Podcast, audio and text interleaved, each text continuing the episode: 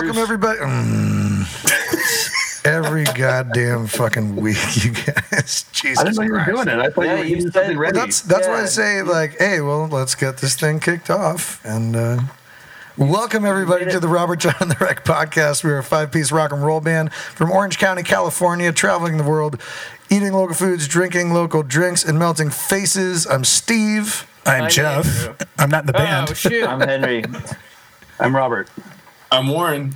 And tonight is uh, episode 63, and we have back with us tonight very special guest, Mr. Jeff Frickman. Hello. Yeah. which Jeff and I are currently at his house. Uh, Jeff, aside from being an incredible uh, producer and co-producer for Robert John and the Wreck, um, and drummer and amazing session guy, studio master, um, he's also a just a gentleman and a scholar, and letting me crash here at his place uh, for these rehearsals, which has saved my ass. And my ability to show up on time. And I have the keyboard player from Toto living with me. So Yeah. There you go. That's how I look at it. And quite a pool shark. Yes. Uh, yeah. Jeff uh, Jeff got a new pool table uh, that he's got out on his back patio, and we played a, played a few rounds. I don't think I've won anything yet, but sometime this week, sometime this week, I'm not going to sink the eight ball on the like just in general. Right. You mean early? yeah, you're like, dude, I just fucking racked it up. Hey Jeff, are you also good at billiards? Because billiards is slightly different from pool, correct? Well, there, yeah, there's a bunch of different games. If you're talking about like straight pool, like 14 ball, then uh, I don't play that as much, but it's it's fun. It's harder to keep track of because you have to keep track of points and stuff like that. Yeah, nobody wants to do that. Not when you're drinking. yeah, Wait, wait, hold on. If we're going to get into this right now, billiards is different than pool. yeah. And and Jeff, correct me if I'm wrong. I thought a billiards table was different than a pool table. Well, they actually have pocketless billiards, which I think some people call three ball, and I do not know how to play that, so I have nothing nothing to offer there. Um, but it's weird because it's a pool table with nothing but rails. Huh.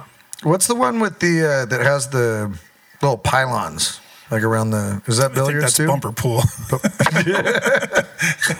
No, you know, it's got like the ones like in the in the middle of the table. that yeah, you with have like to the kinda shoot through. octagonal shaped table. Yeah, yeah. that's that's It's called uh, bumper pool. Yeah, Oh, cool. yeah. We we play that in Memphis, right? Yeah, on uh, on Beale Street. They have a they have a bar with a bumper pool table. Yeah, did we figure out how to play though? I, if I recall, I, I think we I just think we kinda made up our own rules because we're like, we don't get this, but we're still gonna just have a good time. yeah. I do remember they had that that uh, duo up on stage. There, I, I forget what the name of the place was called, but it was right on the corner of Beale Street and some other street. And uh, and holy shit, man, that harmonica player was was amazing. It was really cool. And the and they had that uh, whatever that table was. It was upstairs, so you could kind of look in on the stage, kind of like a kind of like a fishbowl type scenario. Yeah, really neat. That was a good. That was a, that was our first time on Beale Street. Beale Street is a. It's like historic. It's cool just to go down there. Yeah. And then it got like crazy. It got packed and yeah, It was interesting for sure. It was a good Especially old to be there for two nights. and they had the they had the one bartender working and there was everybody inside and it was a long ass bar and then there was also a walk up window and i remember that that guy whoever was behind the bar just fucking hated his life so much. He was so mad the entire time. He's like man like why'd you guys have to bring so many people into the bar? We're like dude sorry we don't suck more. Yeah. Sorry about all this business you're getting. Yeah yeah. Thought that- do you want to make money? Without the fire the fire department showing up. Yeah, yeah right Yeah, there are plenty of drinks had those two days on down on Beale Street. yeah so that's Memphis. I've never been there. It was cool. We had a good time. Tennessee. Yeah, I, li- I lived in Nashville for a there. while, but I've never been to Memphis. We also played somewhere else in Memphis, Growlers. Growlers, which was a really cool spot. Yeah, it's a little bit more like punk rock. And that that bar had an old uh, Super Nintendo, and you could sit at the bar Oh, and yeah. play Super I was Nintendo. playing Yeah. Kirby for like two hours. I love that place. While, Yeah, while that was kid awesome. while that kid band was playing. Yeah. and I Yeah. and this I think it's right across from the zoo. And a couple of us went and walked across the street. They had a really Yeah. cool amphitheater. right. We got some good barbecue. We were on shout out to Memphis Radio Underground or something like that. We played a we did a little acoustic thing on Yeah. on their uh and their radio station. It's actually on YouTube, I believe, or her Facebook or something. So go check that out if you're listening to this. Yes, sir. What are we drinking, gentlemen? All the way from Holland, probably by way of is it by way of Ralph's? Yes. Ralph, Ralph's Holland, a uh, nice even keel Heineken from Jeff's fridge. It's crisp, delicious, and I love the bubbles. It tastes Dutch. it Tastes- if he ain't Dutch, he ain't much. yeah, it's good. What about you, Andrew? Are we going to me? Are we skipping Jeff? Well, Jeff is drinking a Heineken with Steve. oh, okay. But I guess, Jeff, what's your take on Heineken? You can talk about it a little bit more. Um, I would like them to sponsor me. No, I'm kidding. Uh, it's it's good stuff. It's crisp, as Steve said, and um, yeah, it goes down easy. Not super hoppy. I am trying this thing for the first time. What? Topo Warren Chico. got me this. It is Yes. a Topo Chico, but with a twist of lime. Ooh. And because we were talking about, we're, we're talking about a thing where we might start giving away some weird Robert John memorabilia with stuff.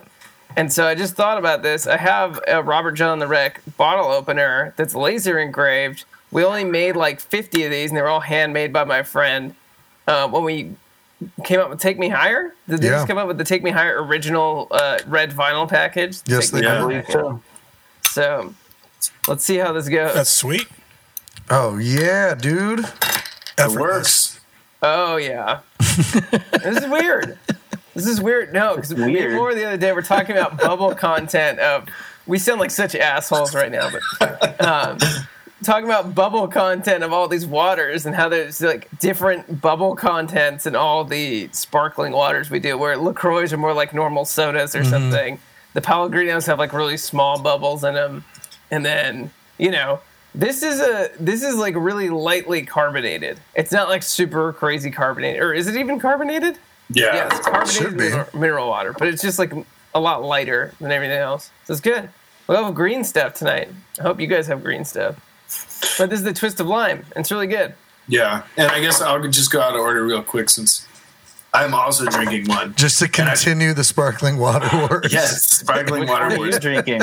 Is I'm You drinking guys the must same be so thing. fucking I'm drinking- hydrated. I'm also drinking a lime Topo Chico. I dropped. I had dinner with Andrew last That's night. not actually. green though. That's got that's got pink on it. Oh man, I th- sorry. I was I was drinking the green one earlier. It's like psych. I just Oh, opened what's this that one. one? This is the grapefruit. Oh, that's the best one. Okay, That's so best one. So between the two, I prefer the lime. I'm not a huge fan of the grapefruit, and the thing I think that's cool about these is they're they're very like they're very subtly flavored too. So it's not like it, you're not getting a crazy, you know, it's a very it's like a hint of lime. It's not like a lime drink, you know what I mean? And like this one, I feel like is almost you almost can't even really taste it too much, but the bitterness and yeah, the great the grapefruit one's good. I prefer the lime. That's funny. I didn't even notice I was drinking the grapefruit one. I know that bottle anywhere. There you go. He's drinking my favorite flavor of Topo Chico, the grapefruit. Well, what are you drinking, Henry? I uh, am drinking. Um, I'm probably going to butcher the pronunciation on this. This is a a Allagash Killieu. Ooh. Uh, it is a uh, what is it? Belgian style golden ale aged in bourbon barrels. Ooh. Uh, I saw it at my uh, local liquor store down the street, and I was like, "This looks pretty good. I want to try this out." I never uh, didn't know Allagash did stuff like this. That's cool. And how is it? It's it's pretty good. It's like a Belgian, tastes like a you know Belgian style golden ale. It's very sweet. It's very like uh, you know it's got that like thick foam on the top that gets stuck in my Oh, it's got the. and uh, it's good. It's sweet. It tastes like a, a Duvel or something like that. Uh, one of those good thick Belgian beers. Now guess even got- the ABV on it though. Ooh. Oh. 9.8. Okay, I'm gonna go. Nine point eight. I'm gonna go eleven. okay, Ten point five. okay. I'm going. Mm, I'm going eight point nine. And Jeff, what's your guess, man? I'd say seven and change. Seven and change. Yeah. Okay. What was it? Uh, the winner of this, based on Price Is Right rules, is gonna be Robert. It is ten point four percent. Wow. Wow. Is bullshit. I was off by Right. 0.1%. If we're not doing Price Is Right rules, Andrew wins. But we all know we're doing Price Is Right rules. well, then you don't win. Sorry, Um, you get a silver star, and Robert gets a gold star. and you know what I And appreciate I was most? first to guess. You know what I appreciate most, Henry, is you're drinking it out of the proper glass that you should also Yes, be sir. drinking it out of. It's the closest thing to a proper glass that I have. Okay, it looks like it's pretty It looks proper. like the right kind of glass, right? It's kind of like a goblet with this sort of, you know, rounded thing. It's like a bigger wine glass, basically. Yeah, for, for all you listeners out there that aren't watching the uh, the live feed here on Facebook, Henry has this beautiful crystal chalice that uh, It's got is just just engraving and like a star in it and Yeah. a very It's not quite the handle. Holy Grail. not quite, not quite like the a- holy grail. Not quite the Holy Grail, but it's pretty close there, I tell you. It's a nice one. It's a nice one. It does a job. What are you drinking, Robert? Uh, tonight I'm uh, actually uh, I'm actually drinking red wine. Ooh. Um, We had a few bottles left from that celebration that we had, and Wow. uh, our friends Amy and Al were gracious enough to give us a bunch of cases uh, for the wedding, but they're all different wines. Uh, Nice. So tonight is the Sabotage from Napa. Ooh. It's like a 2014, and it's uh, really good. And uh, yeah, just keeping it keeping Like it classy tonight.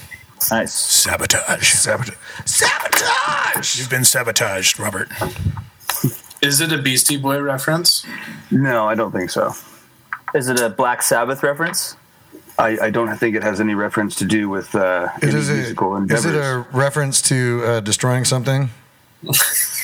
it's the the winery's By called Sabotage. letting, Oh, the letting something called. Oh. So it's their Cabernet. Oh, that's cool. Oh, the winery is called Sabotage. yes, Oh. And Where Where's it based out of?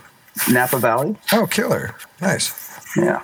Well, and also, Robert, welcome back to the podcast. We missed you last back. week. Um, and It's be congratulations on uh, being a husband now. Thank you. That was a really beautiful wedding, man. That was awesome. Yeah. Yeah, the pictures Have- looked incredible. Have everybody up there, and we had a great time. Killed and it. uh, yeah, it's good to be good to be back. I mean, technically, there's ash falling on me right now. There's a giant fire in Orange County right now. Um, we've had some friends that had to be evacuated. Um, that kind of sucks, but I have this this little glass with the with the top on it, so none of none of the ash gets into the wine. And what what does that glass say for the listeners? Uh, it's just a, a little kind of like a hydro flask wine glass that says "I like her butt." nice. Oh, that's awesome. Uh, can we talk about your wedding outfit? Ah, sure, yeah. Uh, I'm going to describe it in great detail. We said a lot of things about it, but it was like a brown suit that looked very 70s. And our friend Adam Ditt from the band Balto, who's really good at making hats. Also, my best Uh, friend. Shout out to Adam. Also, it's not just the friend of the band, he's my best friend. And he shreds at bass. And he He's a shreds great on bass bass. player. An's a really good singer too, man. He sent me some of his. Look, who's telling the story here, right? Pipe down, everyone. I know everyone loves Adam. It's Four okay. other people are telling the story. Right. no, I'm kidding. um, fuck, no. I was like, what am I talking about?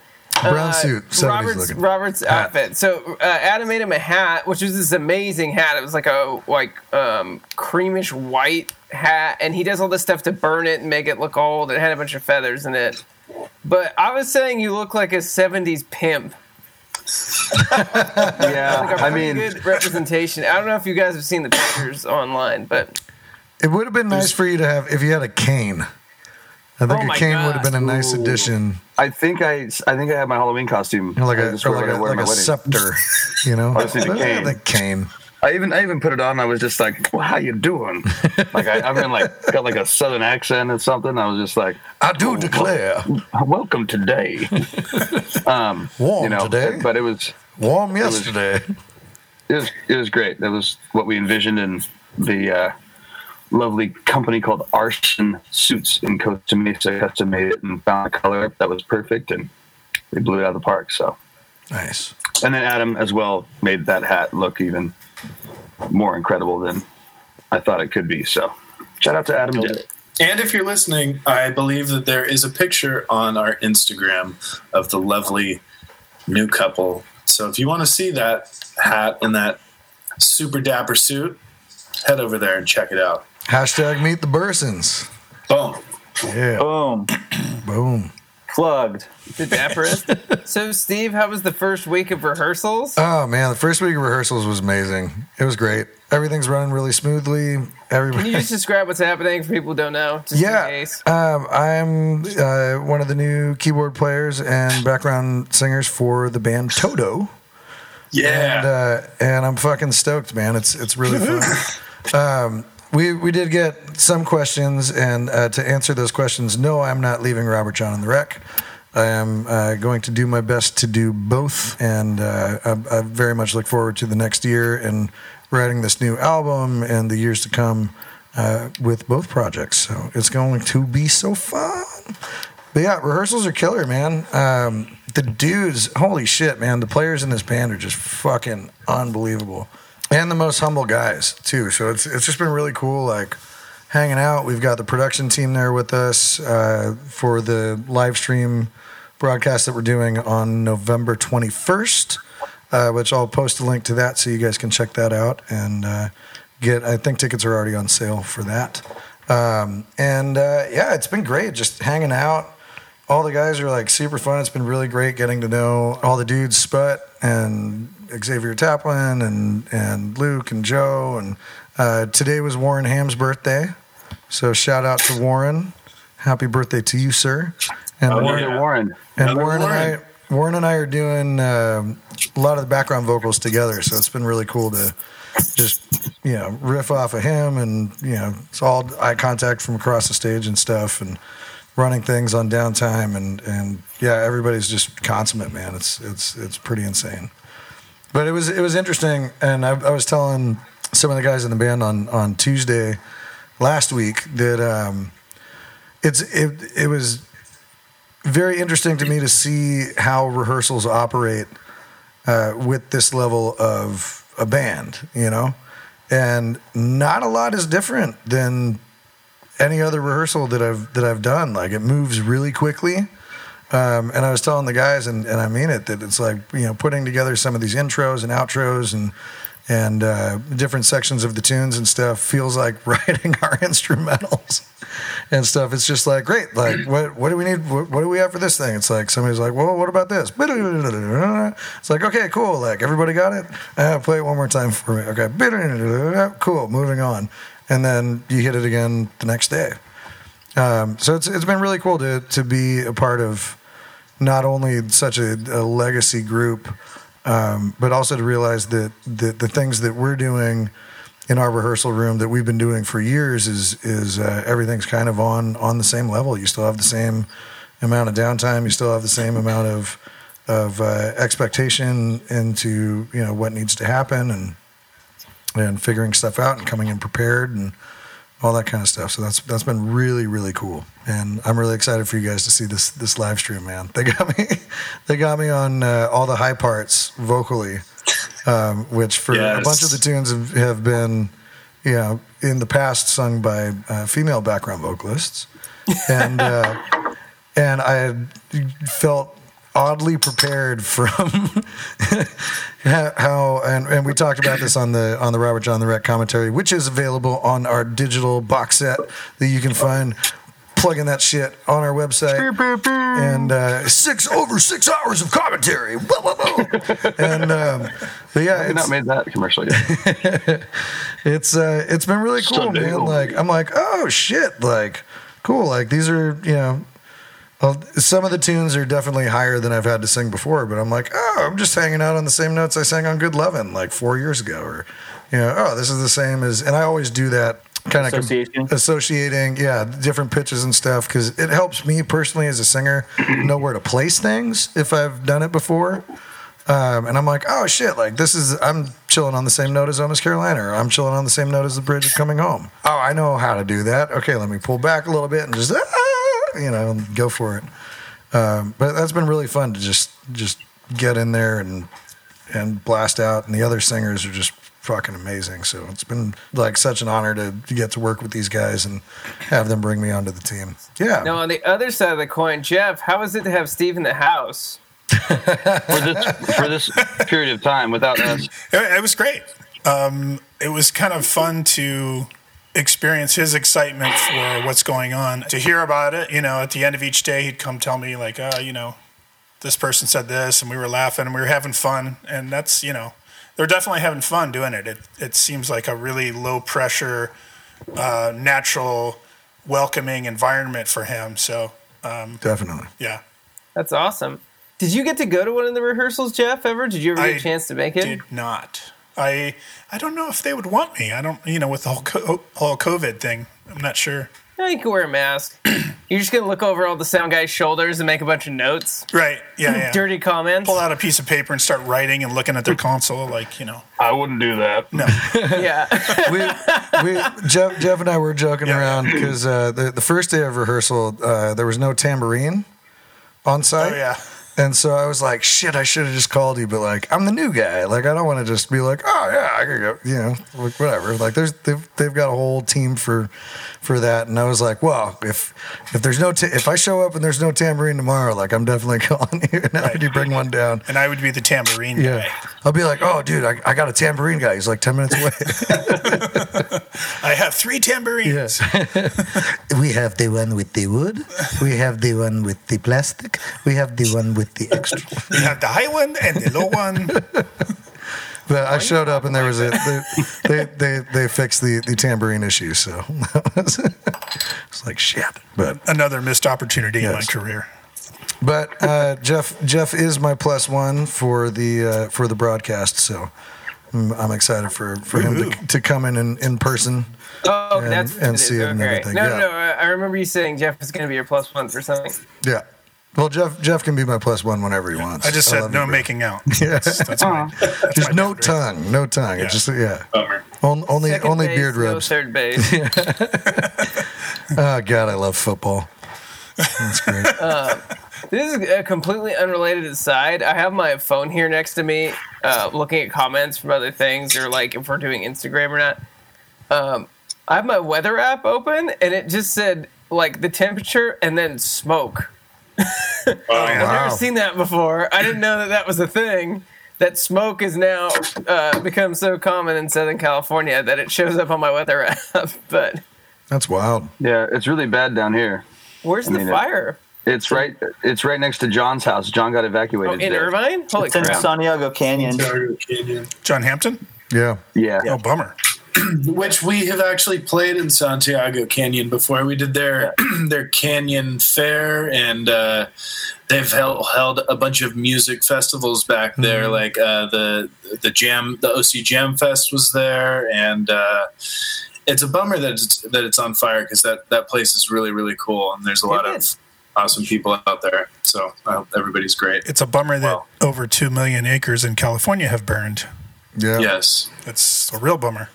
Yes, just the fires in general are horrible. Right. And now the Santa Ana winds are kicking up, so that's going to be Yeah. much worse. Jesus. Yeah. I mean, the, super windy today. yeah. The winds this morning at, at my place were like 40 miles per hour. Like I woke up to like it looked like the end of the world. Yeah, our, our same friend that we were talking about that had to get evacuated posted on his Instagram while he was driving, he saw eight different semi trucks flipped over. Oh yeah. And at first Wow. I was like I was like, why would they be flipped? I'm like, what would why would the fire flip them over? I'm like, oh, it's because the winds are so gnarly Yeah, that Yeah. trucks are literally falling over on the freeway. And That's the scariest shit too, man. I was I was driving a couple years ago. I was driving down the 15, uh, and you just see it start teetering and teetering, and then it just right over, and you're like, fuck, like, hope nobody was trying to pass that truck around that time, man, because that'll just flatten the car. It's crazy, man. Such Yes. insane. Stupid LA drivers plus the Santa Ana winds. Yeah. Jesus Christ. Plus The trucks. fires. Oh, even in Costa Mesa, man, I've had to like pick up my trash cans after trash day because of the Santa Anas. They'll just be in the middle of the street, and, like trash strewn out, and it's like that's a full fucking trash can. Yeah. That's- Yeah, I used to live in Simi Valley. Yeah. And, uh, on the east end of Simi Valley, and it was super windy in the wintertime there. And it was always, it always happened to ha- happen the night before a trash day, you know. So every, everybody would put their Funny how cans that out, works. and they would all turn over, and they would all just there'd just be trash blowing up and down the street. It's crazy. Uh, All right. We Stay, hope everyone's stay safe, safe out there. affected by Yeah, these everybody. out there. Yes. All over, all over the, the country, not just in California. Right. There's been really bad ones in Colorado, Oregon, Washington, all over the place. So Yeah, I have a friend in Colorado who's a, an amazing guitar player. His name's John, and he was posting pictures on Facebook about this fire that's been burning for two months. Oh Jesus! You know, and it's like, Wow. That's crazy. We well with all the fire stuff. Uh, I walked around with my fiance Erica, and we walked around and did the like. All right, if we had ten minutes, what do we grab? Sort of thing. Because I mean, that's definitely a real thing, and and you'd never think that it's going to happen to you. And just to take a couple minutes to to have that sort of plan in the back of your mind that if something did happen and you had that, and sometimes you don't even have that, you just got to get out of there as soon as possible. Be careful, everybody. That's my public service announcement. Yeah. PSA.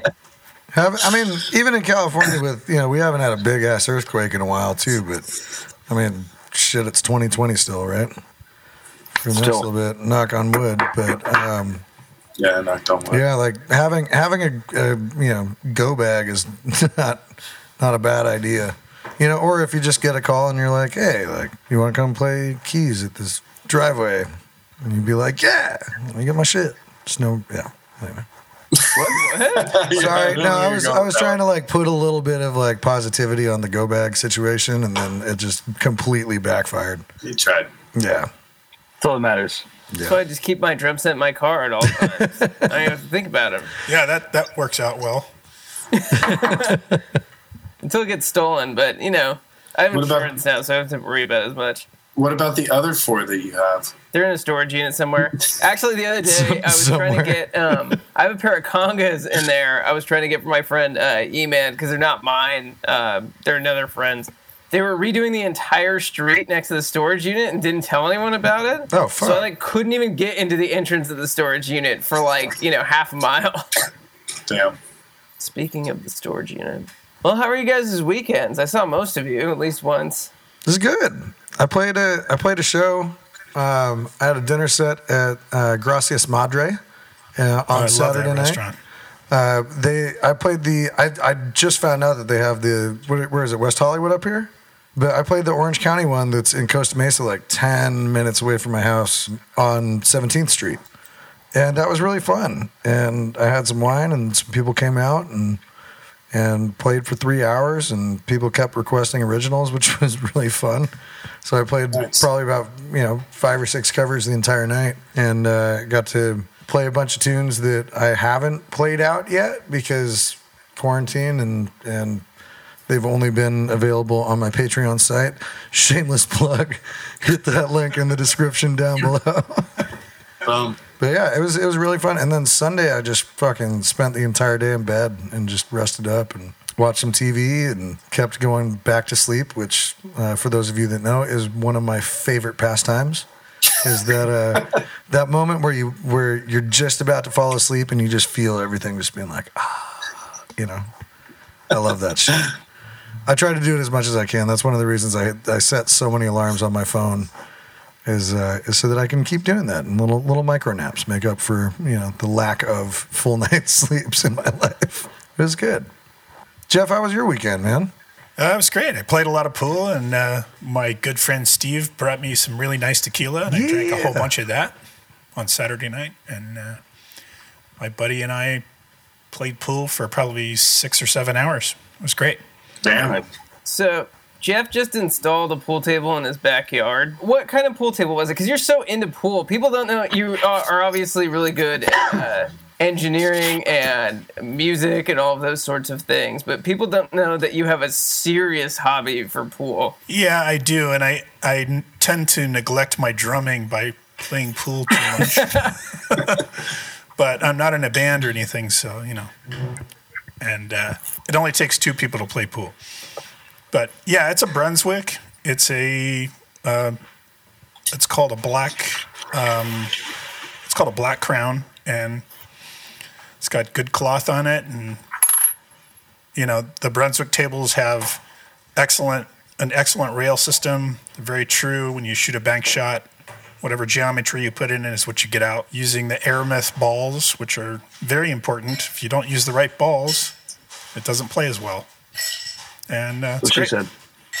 It's a great table, so we're having fun with it. And it's it's outdoors, so it's kind of more of a COVID safe sort of thing when you have friends over and stuff. You know, there's a fire pit back there, and and uh, there's a I have a really nice gas grill, so it's a, it's a nice little man cave in the backyard. Yeah, it's awesome. We've we've been to your house multiple times for multiple days at a time, and I don't think I've ever been into your backyard. Yeah, I Once. you usually hang out in the front. Yeah, Yeah, but maybe next time next time we're over, we'll change that. I walked back there once. You, don't you have a big lemon tree back there? Uh, we have a lemon tree. Yeah, I know that because I can see it through the window of the room that I record in, right. but I haven't Same here. gone out there to touch it with my hands and Yeah, feel it's, the earth. it's an old lemon tree too. It's it's got some issues because it's so goddamn old. This house was built in 1937, so I think the lemon tree was probably planted around the hou- time the house was built. So it's very non-GMO lemons. And it is nice because Jeff Jeff's got a decent sized backyard back there, and so everybody. The the other night he had some friends over, and we were all out there shooting, and everybody was able to remain socially distant and Yeah, and have have a good time. And just being outside is nice, man. I feel like all of us as as musicians are such indoor cats most of the time. You know, yeah, totally. I mean, I've spent more time outside since I got the table than I have in the probably nine years before that living here. yeah. you know, I'm, I'm definitely a creature of habit of staying inside all the time. We use we use the music that we that we make to take us around the world. To send us to other galaxies. Ooh, a Latin groove. Let me explore Latin land. But How was your weekend, Andrew? That was good. Uh, we had rehearsal, which was cool. We're like outlining what it's going to take to sort of finish this new record here, which is always good. You know, I don't feel like we're in the home stretch yet of writing, but we definitely have a lot of stuff that we like, and that's a good feeling, you know?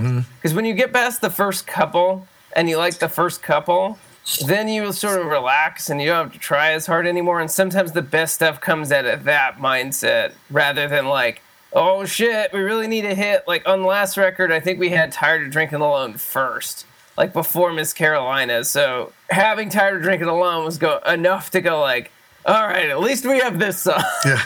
at least we have this song, and that'll be good. And uh, we can do something. And then Miss Carolina came in after that, and so it wasn't as like, well, if this is cool, it is cool. You know, whatever happens, happens. And then that one ended up being, you know, the much uh, better single song. Well, mostly because we can't talk about drinking in the UK, because I think uh, Tired of Drinking Alone would have been just as good. Yeah, apparently nobody uh, drinks there. You know. If we Apparently. did that. Is that a, Or- is that a Muslim area there?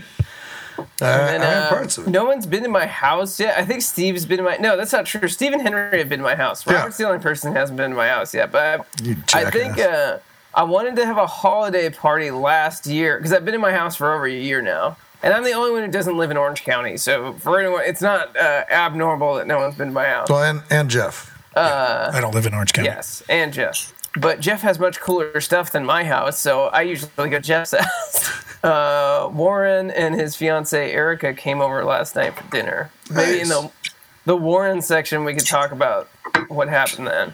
Yeah. It was so crazy. It was insane. All right, Henry, what did you do? Not a whole lot. It was pretty uneventful. I just I've kind of been working on a few projects, kind of trying to write more, and I'm working on some of my own recordings again, and that sort of thing. Just just trying to uh, uh, keep music as sort of a cathartic thing for myself in the same process and figuring out what that means. You know, trying to derive as much satisfaction that I get out of playing live as much as I did playing at home has been a real challenge this year. So it's just sort of trying to do that, trying to have fun playing music and trying to enjoy the process uh, creatively, basically. And especially since you know there, there aren't a lot of gigs happening on the weekends. Um, it's been a lot of focusing on that and sort of trying to derive as much uh, spiritual satisfaction out of it as I can, basically. And um, playing guitar in your underwear and Yes. pretending you're in front of the audience. Uh, That's the way to get actually- back into it. You actually in a gotta pretend the loincloth. audience there. you know, loincloth, Loincloth. uh, Yeah. while swinging from a Loin, vine. loincloth and your Tiger tassel stripes? vest. Yeah, Yeah. yeah. Hey Henry, what was that um, double aught 18 guitar that you were playing on Instagram? Oh yeah, that uh, that is a uh, 1958 Martin uh, 0018 that uh, I'm actually borrowing from from Warren. Um, Hang I guess Yeah, it looked pretty it's, sweet. It's amazing. It's That's the the uh, Last Light it's, on the highway guitar, right? it's yeah, it's the guitar recorded uh, the the acoustic intro to that's the Last Light on the highway guitar. Hold on a sec. It's, it's sitting on my bed right now. Grab it. I love that guitar. It sounds great. Recorded well. Yeah, and quick backstory about that guitar. It's interesting. It's one of my dad's guitars. Um, he he got it. He he was in passing with some dude who was like going to prison or something and was selling everything that he had. And on the back of the guitar, he scratched his. If, if Henry, if you look at it, I don't know if you see where it is. The guy scratched his initials into the bottom of the guitar somewhere. Um, his name, yeah, right Oh, there yeah, down at the bottom. And my dad got it for, I think he got it for a steal because, you know, the dude was just selling everything because he had some shit that was going on. And uh, yeah, it's a 58. It's crazy. It sounds amazing. And This is my favorite acoustic. I was telling Warren I was tripping out because I'm like, this is like, just like, I mean, you can't hear it in person. It's like a Spinal Tap moment. You're going like, listen to the sustain, listen to the tone. It's like I'm doing it over a over a, a freaking you know iPhone Yeah, headset through Yeah, the yeah. internet. microphone. It's like, but but just just playing like a G chord on or a C chord or anything on this guitar, it just feels amazing. And uh, I just put some new strings on it actually, uh, like two days ago, and it just it's such a I love this guitar. It's a it's a smaller body, super comfortable, has that old V shape that the great '50s Martins have, uh, hand shaped, and just a beautiful instrument really really cool so uh, this has been helping the creative process definitely you know it always helps to have a expensive guitar that Yeah. sits in your bass player's closet I, I had that one out, I think, right? I I only put Yeah. one out at a time because uh, we used to have them out, but sometimes if you leave them out, they get screwed up by sitting in the sun and stuff. So I usually only have one on display at a time. it's a good idea jenna Yeah, good good idea. idea Jen, Jenilyn Brown, uh, Robert's uh, sister-in-law, says new merch opportunity, Robert Jon and the Wreck loincloths. And I agree, but only if me Henry too. models uh, them. man. handkerchiefs. They double as loincloths if you want them to. If, they can, they're a multi-purpose tool well, Henry, you could definitely rock one of those. I'd have to, I'd have to tie, you know, five of them together to get around my waist. But Just don't go straight from loincloth to mask. yeah but i only need one yeah, you really got to separate the. Uh, the gotta the make loincloth sure and you know mask which ones. one is which Launder that shit first. That's fun. Jeff, you can't be scared of a little ATM, okay? Sometimes you gotta get dirty in there. Sometimes not you bring just up- got to let's not cash bring up out, my bro. Know what that is. um, so let's just move Let's on. not. I love it. Put your card in, you get cash out. Yeah, exactly. Robert, how's your weekend? It was good. I watched a lot of baseball since the World Series is happening and basketball's over, and it just seems like something interesting to do. Um, a. Uh, we had a rehearsal on Saturday, working on some new, fun, exciting tracks, and then I got to play pool with Andrew, which I haven't got to play uh, pool at a bar in a very long time because they just are always closed. So I don't know why it was open, but it was, and there was no one playing. So me and Andrew um, and our good friend Ryan Smith got to play some pool together, which was rad. Um, one one day I'll be able to beat Andrew every time I try. I played Jeff a Um, bunch Jeff, Robert is surprisingly really, really good at pool. Oh, thanks. He is a great pool player, and it, we usually end up at the eight ball together. You know what I mean? Like where you know it'll either go one way or the other. And if either of us are on a good run, everyone knows that like perfect amount of drunk you have to be to be good Yeah. at pool. Oh, totally. It's, it- it's right before sloppy, but right after like the first drink or two, and then you just get into this zone of playing pool where you don't second guess yourself so much, and then you just win every game and make every ball. Yeah, the alcohol helps you relax, so you're not Yeah. tense when you're shooting, and then like weed helps you with geometry. Oh yeah. I haven't, I haven't That's what I was tried that. missing in high school. Yeah.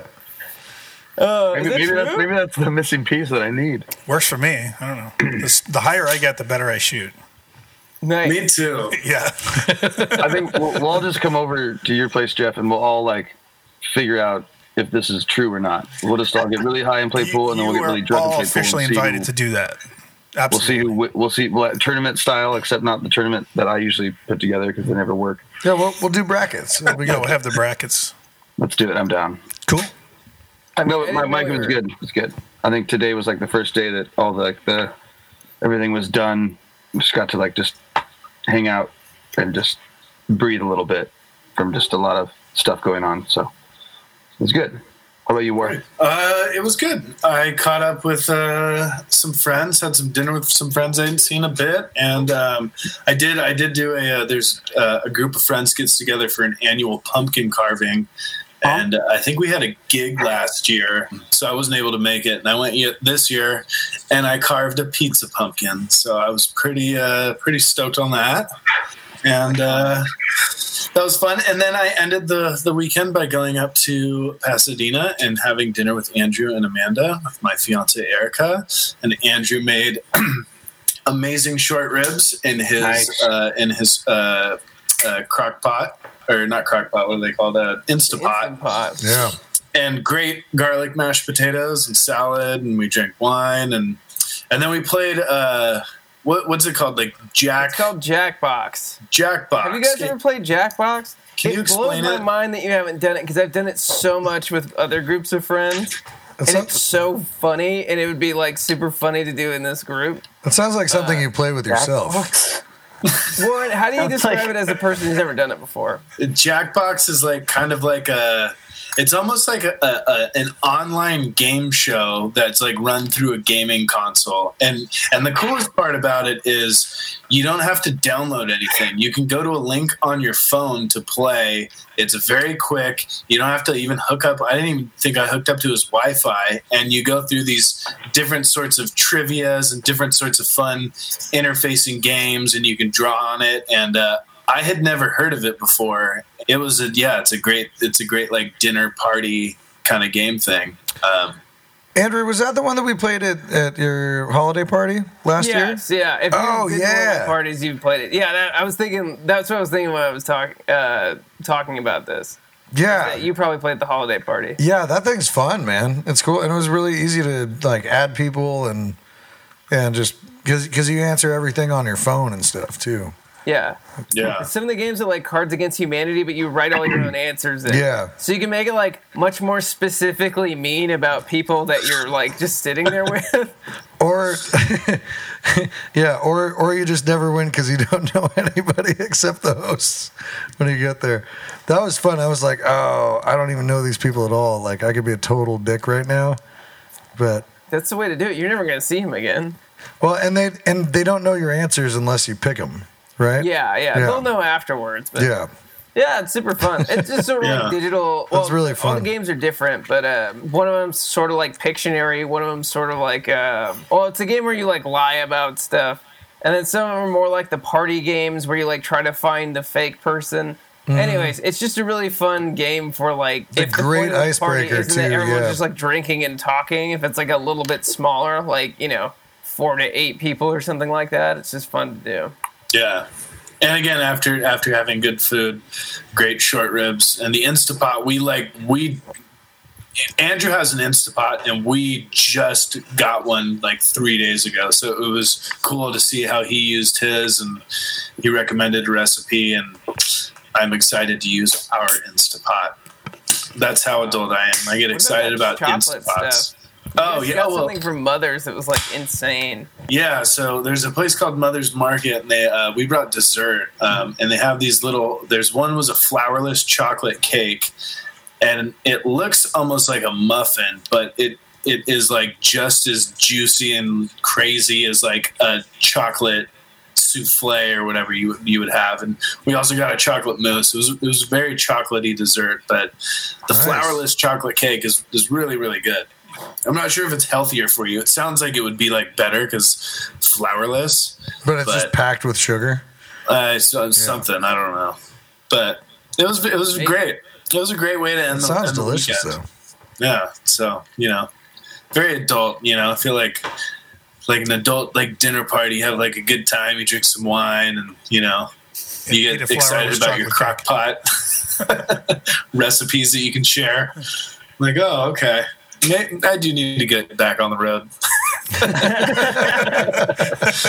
but it was great. have to do. It was amazing. It was a good way to end the weekend. So, transition to Henry. What you got for us? Today, uh, Well? I feel like Well, Yeah, well, so you know what? Well, I'm just gonna just sort of think about what I'm gonna say while I come up with different transitional phrases. Well, you know, well, uh, moving right anyway, along. uh, well, Subsequently, ladies and gentlemen, enough. Well, uh, and and so uh, that brings me to my next possibly point. by happenstance, however. Just by happenstance, um, no, voila. so I love um, people on YouTube use that. voila. When they overuse the word voila. Oh, yeah. And voila. All right, it's- all right, all right. It's all right. soup. For, for real, for, for real. I have uh, a little bit of a, a different thing. I'm trying to mix it up. Uh, I do a lot of a lot of more rock stuff uh, on this podcast, and I feel like this is. Uh, although the the instrumentation is pretty similar, uh, it is different genre wise, and it's also different because it's actually a current group again. Um, oh, killer.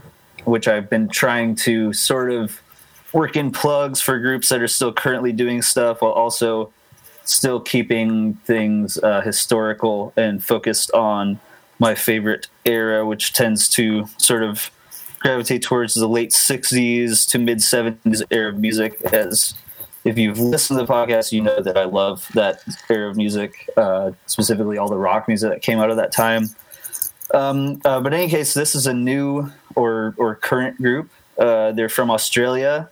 It's a quartet, so keyboards, uh, bass, guitar, and drums. And uh, they are out of, I believe they're from uh, Melbourne, Mel- Melbourne, Melbourne, I don't know. Melbourne. Melbourne, Australia. Um, the group that I'm talking about today is called Mildlife, and uh, I just really like what they're doing. Um, a friend of mine uh, showed me one of their songs. I want to say it was about five months ago, and um, every every like week or so, I just kind of go like, "Man, I really want to listen to some Mildlife again." Like they just have a really cool kind of vibe going on sort of mixes this Alan Parsons project energy with almost like a Pink Floyd thing, Nice. um, and then you could you could almost see. And I don't know if it's just because they're Australian, but the but the melodic aspect of it is very similar to uh, Tame Impala, who's also from Australia. Um, and yeah, it's just cool. It's I think it's pretty unique. Um, it's groovy, super duper groovy. Uh, has has kind of like a '70s disco funk thing going on, but not like not overbearingly so to where it sounds like a throwback group. Like it's still like a very fresh kind of psychedelic, but still modern energy to it. And you can tell they're using all these cool analog synthesizers and sequencers and stuff like that. Um, really cool use of vintage analog technology as well as just old school kind of grooves, old school kind of tones. Uh, their records sound really, really good. Um, I'm a big fan of, of just the way their records are engineered, uh, the tones they get. So um, this song is off their latest release, which came out. Hold on, I'm coordinating with Research Randy here. Oh, Randy's came back. Out, came out about a month ago. Um, is their second full length record. It's called Automatic. Um, and if you like what you hear tonight, I would highly suggest you check out uh, the new record Automatic and their previous record, which is called Phase. Uh, the group is called Mildlife, and the song that we're going to play tonight is called Rare Air, and uh, there is a longer version of that on the full length record, and they have uh, just really stellar sound. So, um, yeah, whenever you're ready, Steve, go ahead and uh, cue up that tune. This is Mildlife, Rare Air.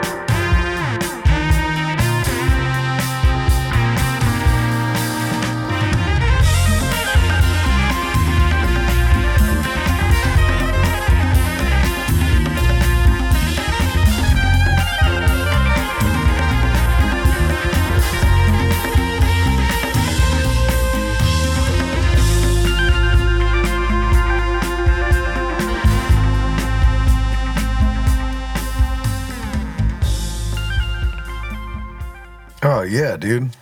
More Oh capital. yeah, Yeah, More cool.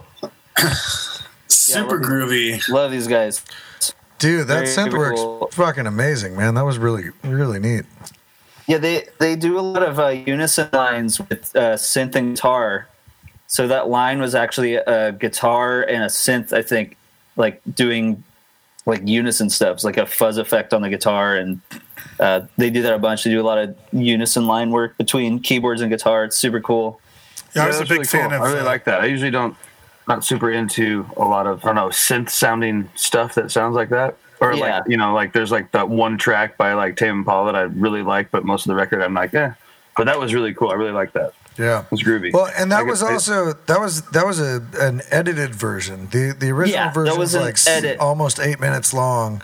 Yeah. And Henry, Henry was like, "Hey, we're gonna play play play the edit version." But are you putting the edit version on Henry's history lesson playlist or the full version? Uh, I can put the full version. I think on. you should put I the full version on there. Yeah. I will put the full version, um, which is which is around seven minutes, and um, I'm also putting uh, for you listeners out there, putting a another song in there, which is actually my favorite, and it's actually their I think it's their most uh, streamed song. It's called "The Magnificent Moon."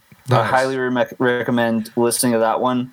That song is a total banger, grooves super hard. Um, all their stuff kind of falls in that pocket of like that sort of sound, but without really overdoing it. Like I never find myself going like, "Oh, I've heard enough of this sort of thing before." Like I've listened to, I've listened to every time I listen to them, I listen to the whole record, and I'm like, "Oh, this is just great music to put on while I'm driving around Yeah, or for sure. just hanging out at home, like just trying to like vibe out or whatever, or work on guitars or anything like that. Like it's just really, really good atmospheric stuff. Uh, super groovy.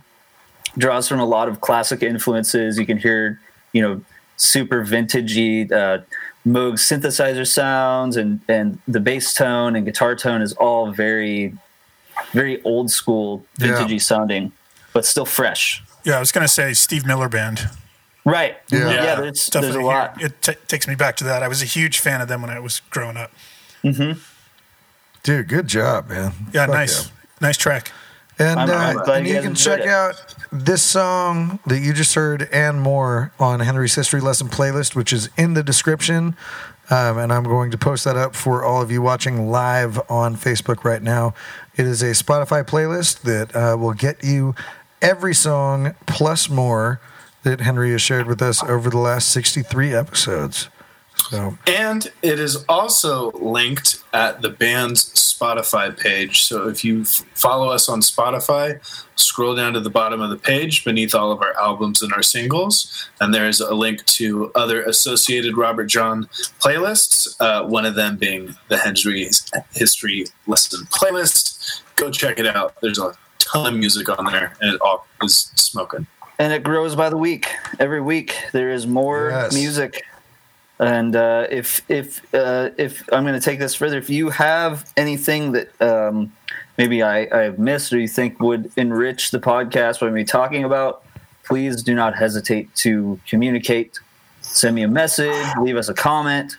Stuff like Michael's doing. Uh, I love checking new stuff out that I haven't, I'm not necessarily familiar with and uh, if I get around to it, which I'm sure I eventually will, because um, we're going to keep doing the podcast, and I'm sure there's always going to be opportunities to plug stuff that tickles my fancy yes, sir. and uh, stuff that I want to get other people hip to. And uh, it's one of my great joys in life to expose others to the music that brings me joy because it brings us all joy. It's a beautiful thing. It's the bee's knees.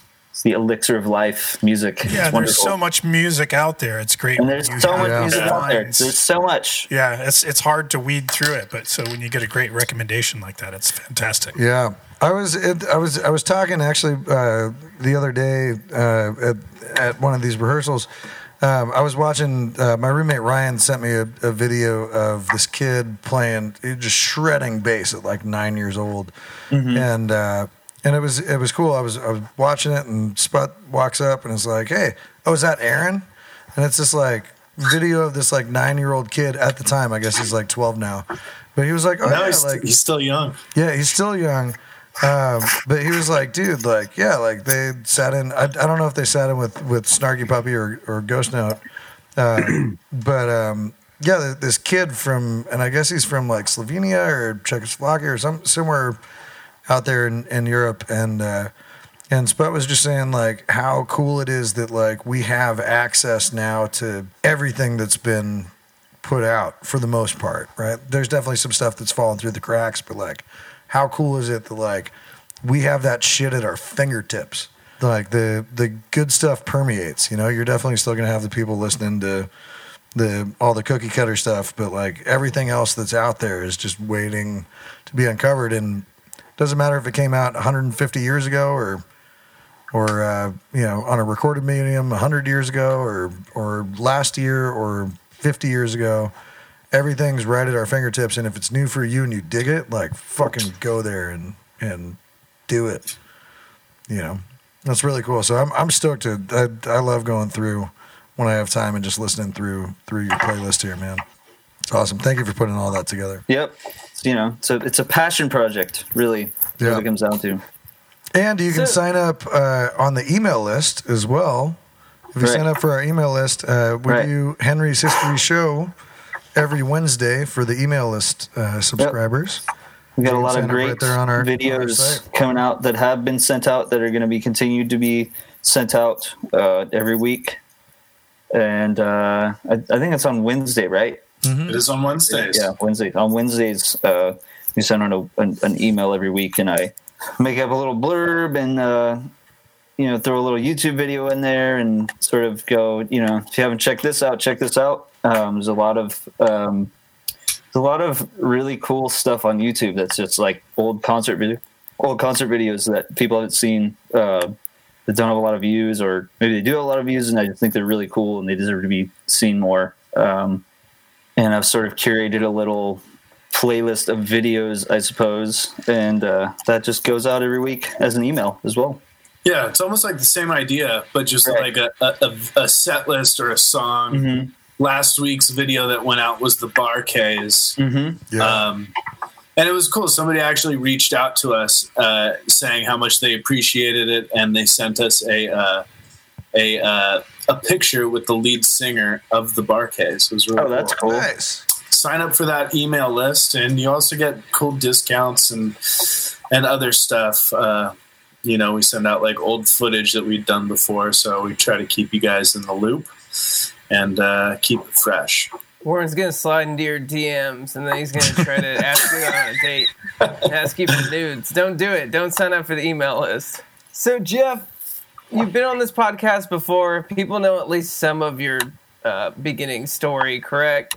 So I yeah, I can't remember exactly what we talked about, but um, so I think it's been super interesting talking about how the TV industry has been uh, responding to COVID. Mean, we can jump off from there and talk about some other stuff. But have they been doing the daily tests and stuff like that? We talked about it a little bit. Well, I spent nine weeks on and off. I had a couple weeks at home, but I spent the better part of nine weeks in Atlanta doing Family Feud and we were shooting Family Feud back in March, and then got shut down. So March 11th was our last day doing that, and we started back up at the beginning of August without an audience. They were using the families who were about to play on the show as audience. So we had like 20 people or 25 people, and then we were enhancing it with fake audience a little bit, and then they'll do more of that in post. So everybody on on set was tested. The set was completely on lockdown, no visitors whatsoever, minimal crew, which was still a lot. And we got tested every week, except for the people that were closest to Steve. They got tested twice a week.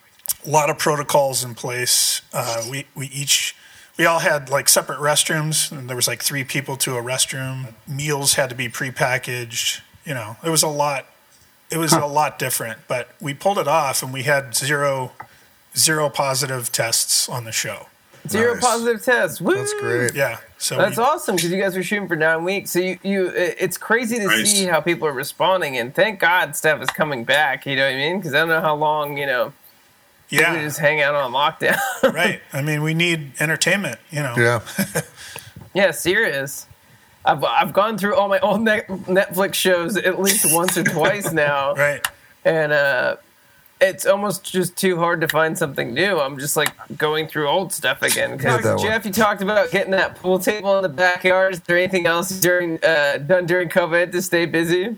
Uh, well, uh, besides doing a lot of cooking and gaining weight. yeah, people either go in one direction or the other. And I think like some people have yo-yoed up and down and up and down a couple times during because the lockdown's been so long. so. Yeah, for a while I was just in that mode of you know, fuck it, the world's ending. I'm just going to eat everything, you know. Yeah. So. I definitely had a couple months where I was make, I was trying out new casserole recipes, and yeah, holy shit, did that put it on? I was like, fuck, like I can't even go to Kohl's and like buy new clothes because they're not open yet. Sorry, Yeah. I have to go to a side. Are casseroles like a white people thing? Like I never had casseroles growing up, unless I, I like, definitely- went to one of my friends' houses. Yeah, You never I, had tuna casserole? I would Never. I definitely would call never eat casserole a white anyways. I, people I'm not like a big can tuna guy, so Yeah. I've never had. I don't think I've ever had a casserole before. I'm pretty white. Well, I, I grew up, I grew up in Cincinnati. That was definitely a yeah, thing. it might just be a Midwest thing. different man. Versions of casseroles. I mean, Cincinnati, the, the casserole capital of the United Well, I mean, if, if, if you if you think about it, like lasagna is essentially like a pasta casserole, right? Yeah, yeah, yeah. I have lasagna. Yeah, So you know, yeah, yeah. So, but but casseroles are like basically lasagna, but whatever the fuck you have in your fridge. I- so it's like, I gotta- oh well, I have uh, like- I made like a like a like I used tortilla shells because I didn't have pasta and stuff, and uh, and made tried to make like a taco casserole, and it just turned out fucking horrible. And I had like fusilli uh, pasta and stuff in there. Uh, but not like the actual, you know, lasagna. Why can't like, you just have things. tacos? Like, just you try and make everything into cakes. It's like, what's the point of? People love fucking cakes, man. Like, give me a good ass meat cake, man. I'm, I'm, I'm in. yeah, okay. Let's. yeah, I'll give you a meat cake. Henry, what were you saying about casseroles? Uh, my aunt Trish is is the casserole queen. Oh I, yeah, I would have guessed that. Yeah, Yeah. I was gonna I'll say eat like Trish's casserole. no, they're amazing. She makes amazing uh, casserole Now, where? creations. Everything she makes is amazing. Question: Where, where did Trish grow up? Was, Oh, God, Cincinnati, obviously. Cincinnati, obviously. kill me Cincinnati. because I don't actually know. I think it's either Texas or Oklahoma. oh, but but Midwest. That's what I'm guessing. Yeah. Well, no, because Texas or Oklahoma, so it's like that's like south. Like That's still Midwest to me. It's it's between the east, the east and the west. is not the Midwest. on the on Yeah, the on the west side of the Oklahoma are not the Midwest. Yeah, but well, I think mid mid country, the, the the Middle East. And uh, if I'm wrong about either of those guesses, I will correct Michigan, it next week. It's going to be Cincinnati. Yeah. Cincinnati's kind of the Middle East too, That would be awesome. yeah. of of the United States.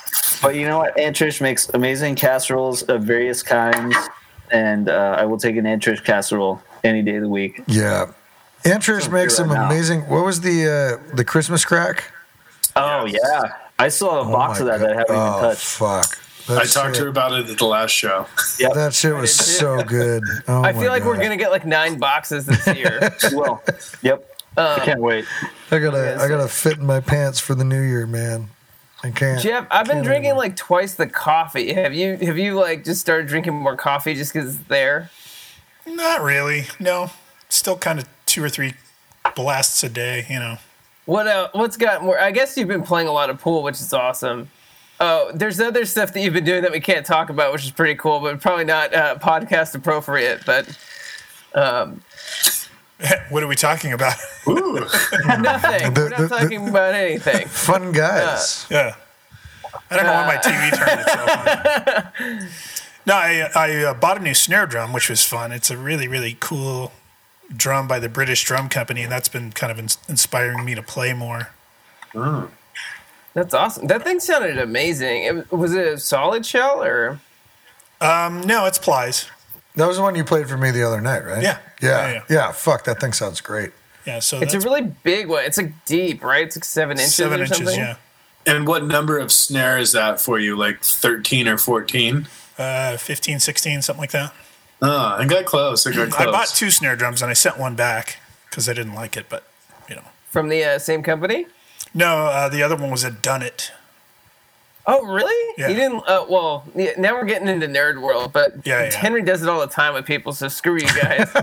you got a Dunnett and you didn't like it. Like Ron Dunnett's like uh, one of the most famous drum makers in all of drum world. So I mean, it's it sounded really good, and it was a metal, it was a steel snare, and I felt Mm-hmm. like it didn't really give me something that I didn't already have. That seems like the correct answer because you have so many snare drums already. Yeah, so I've got like a lot of steel snare drums, especially. So that uh, I mean, it was- premier steel snare that you have just is like amazing. So so to beat that, it's kind of hard. Exactly. It didn't really beat that. It was close, and it was like, eh, you know, I don't know if I want to spend eight hundred dollars on something I already have. Have you bought any recording gear? No. Recording gear is not as fun unless you're like right in the middle of like doing a big record or something like that. Right. Right. I love you know, recording gear. Yeah. I mean, I, I love it too. It's, uh, but you know, this year Yeah. is obviously more of a budget situation. So Yeah, I feel like you can get cooler uh, drums for less money, and then everything in recording world is at least a thousand dollars. Where you can get like a cool ass custom snare that you're really gonna like. It's gonna make you want to play drums for like you know a couple months for Yeah. you know a couple hundred dollars, which is always you know a good uh, solution. yeah, agreed. Well, plus I bought a pool table too, so that wasn't. Oh cheap. yeah. well, I bet you've gotten so much use out of that, and you've saved so much money from not going to bars right now. Yeah. True. It Well, pays for itself. To to be fair, I've I've I've been here. This is this will be my my sixth night or seventh night staying here, and uh, I've played Hi, pool Jeff. more times in the last week than I have in like the last probably year. Are you getting better? Makes sense. No, fuck no, I'm not getting better. I'm still just as fucking terrible, man. we could talk about the new record. I know it was not super. We're almost like gearing up to record the next record here, so it was almost a year ago before we uh, uh, recorded Last Light on the Highway. But uh, people want to know how it's like working with us, and um, just Last Light on the Highway was the most recent thing, and then the most, in my opinion, probably streamlined thing where we knew what we were kind of doing more. So, how was working on that record with us, and then like, yeah, uh, what what do you think was different? Because you've seen us in go through those last two records before it. So, uh, what's like your impression? Yeah, well, I've seen you go through time? several records. Um, I mean, you definitely were more streamlined, which was cool. I mean, it was almost too streamlined. but uh, I mean, I don't know that there's such a thing. The way you guys prepare is very. Um, it seems very systematic and very thorough and passionate. You know, and when you got here for Last Light on the Highway, it was like, wow, you know. And it's so fun for me because not only am I your engineer and co-producer, I'm a fan of the band. You know, this is totally stuff that I would listen to if I weren't involved in it. So, and it's just a fun hang. There's no, you know, there's no bullshit. There's no attitudes. There's no anything. It's just we're a group of guys and we're making a recording. Yeah, all the yelling happens before we get in the studio. Yeah, yeah. We we, So maybe you guys are just We on don't your do it in front of you, Jim. we we try to spare you from you from enough. that side of shit, yeah, man. No, I appreciate that. You know, No, it's always cool. And we talk, we've talked about all the time how we love recording at your house just because it's Yeah. like comfortable, you know? yeah. And we don't feel like we're sacrificing quality for comfort. No, yeah, I mean, it's it's almost to the point too. Like looking back on it, when we leave and we record, I think we've talked about this pretty pretty quickly in a day or two. So we do it over the course of the weekend, and it's so re- it's such a relaxed, just whole entire process that like when you kind of get back on that Sunday or you wake up on Monday, you you kind of almost get anxiety like, oh wait, that was it. Like we just did. You know what I mean? Like It's over. Whoa, like like Erica's like, well, how did it go? I'm like, oh, it just like flowed, and then you're like. Whoa, like I didn't even really have to think about anything until like after the fact, and you go, oh, you know, we were just so prepared, and just the way that we worked with you and the way that you work, it was so smooth that you don't even really think about anything, and then you, and it's like, oh, boom that was it. And you know and like again like that record was really important for us. It was it was a big one. And um it's crazy just that, that it just kind of flows out and you don't even give it a second thought. And like yeah i definitely wake up sometimes on a monday after we record. I'm like oh wow like that was i don't know i get Yeah. i get Well, and, crazy. and also with with with Last Light, uh, we had originally we had three days booked, right? And then you were Yeah. you were under the weather for for the first one. That was uh, that was- Take that Me was- Higher. was that take me higher? Yeah. yeah. Oh man, yeah, that was yeah. Because I, I I remember just being like, oh shit, like, are we going to be able to get this done in two days instead of three? That made then- Take Me Higher even more interesting because we were already like, this is Warren and, and my Yeah, first yeah, record yeah, with yeah, you guys. And Oh, we were yeah, like, that's oh, we got three days to do it. Like everything's cool. And then all of a sudden we have two three days, days to, to do it. record a whole record. And it's Right. like, oh, Yeah. now we have two days to re- record. Then we got to Last Light, and it's like, oh yeah, just come in uh, Yeah. Saturday, Sunday, and We already did the first record in two days, so we can do this Yeah. one in three, no problem. Well, and I think the third day we did what one or two tunes and then a bunch of Right. overdubs. yeah, Yeah. You know, so it was And, pretty uh, relaxed on the third day. What's been your reaction to like the response of this stuff? Because it's totally blown our minds. It's the biggest thing we've ever done. We've gotten the most Yeah. like radio play, and then the most just like random people coming out of nowhere finding us and going, "Oh, this is great." You know what I mean? And um, Yeah, uh, I've, I've had a lot of my colleagues say that this is the way music should sound and the way it should be performed. So it's uh, it's been fun. It's been fun to see the reaction and to to be part of it. You know, I mean, I think each time we get together, I know for me, I try to push the envelope just a little bit further and just try to find a different way or a, a better way to do things, you know, and I, I think that's part of making music, and, and you guys definitely bring that as well. yeah, it's always just fun to be there. I think that's the it's the comfort and then the the like.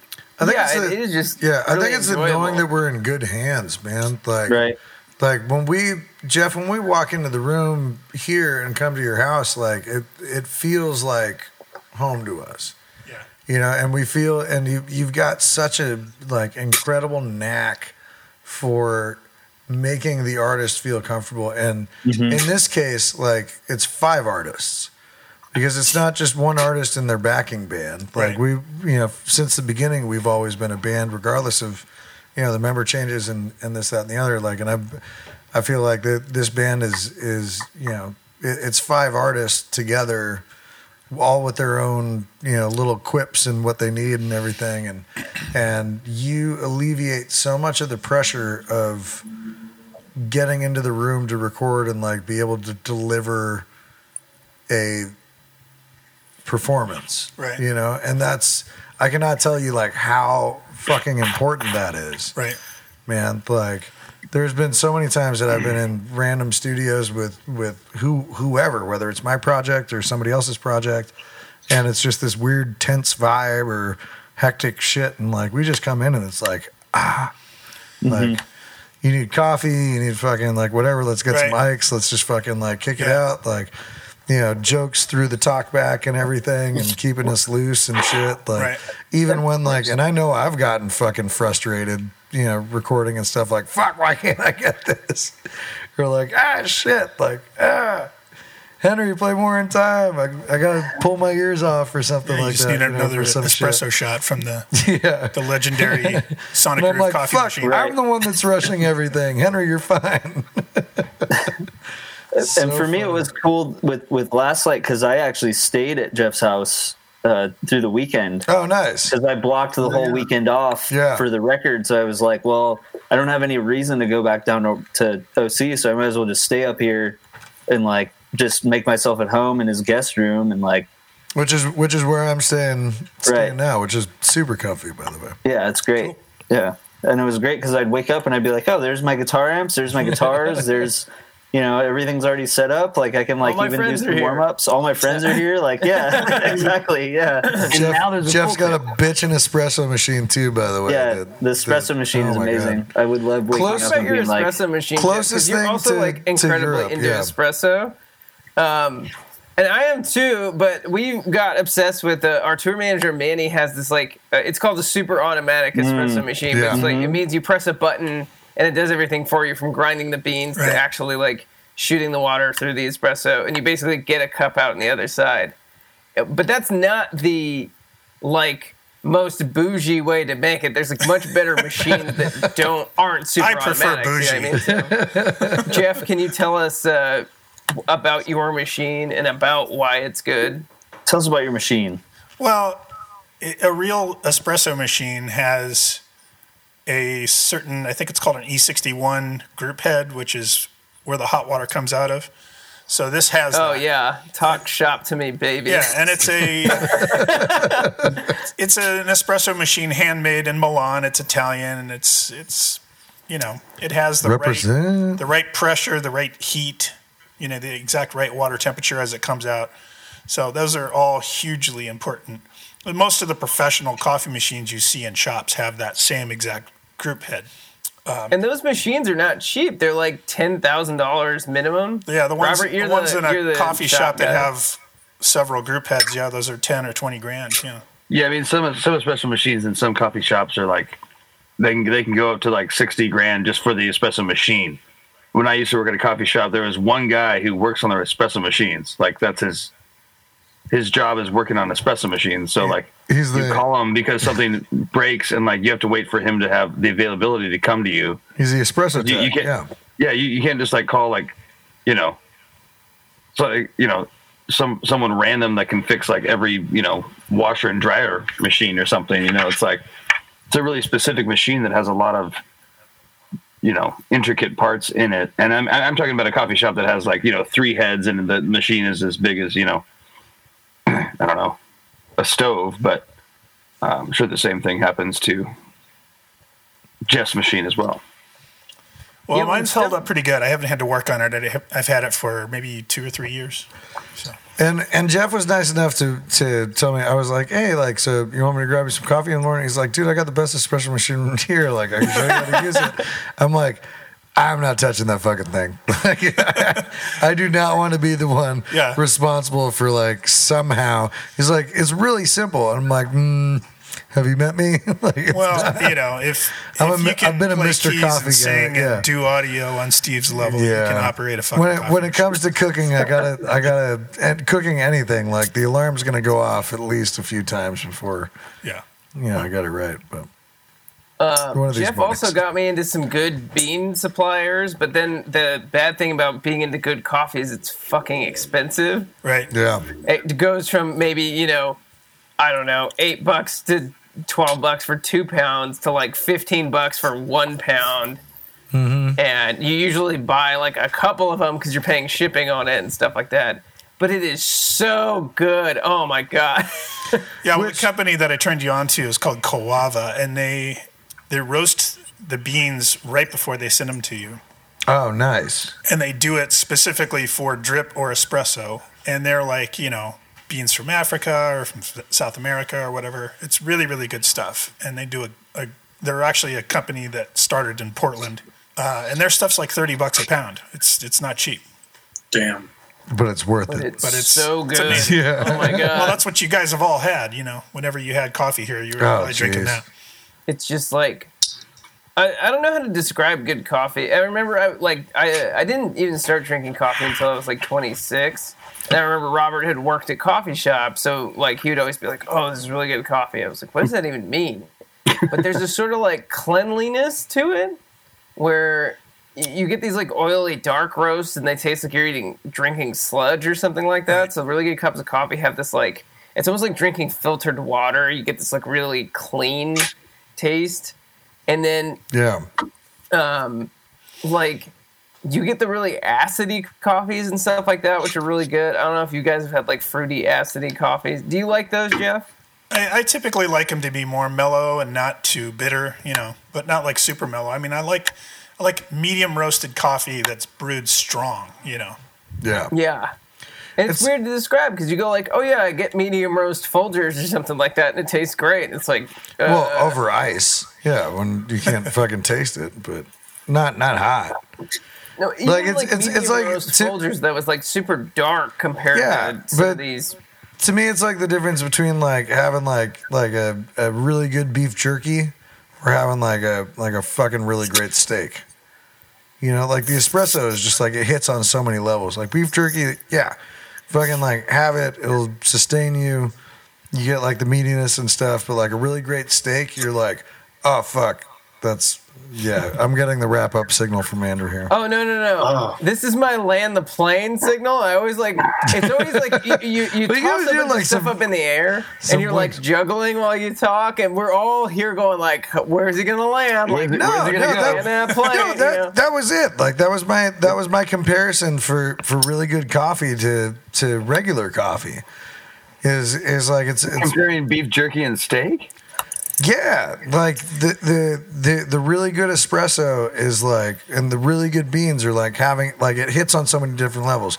You have like the taste, you have the experience, you have the warmth, you have the after bite, you have the everything else that goes along with it, like you do with the steak instead of like beef jerky, which to me is like Folgers, which or Mr. Coffee Drip or some shit. You know, I am I way off in saying this? But we all like I steak. I don't like beef jerky, so I can't. Robert like- doesn't like beef jerky, so you're out. But But I I, like drink But I think there's, there's also a nostalgia thing too when it comes to certain coffees because I grew up drinking Folgers at my house, like you know from 16 and on. Yeah. And I, I, I do this thing called Trade Coffee. It's a sub- subscription service, and I get like a pound of coffee from all around the world from different you know cool roasters every two weeks. But like there's certain times where we go through it too quickly yeah, and so the backup is the Folgers.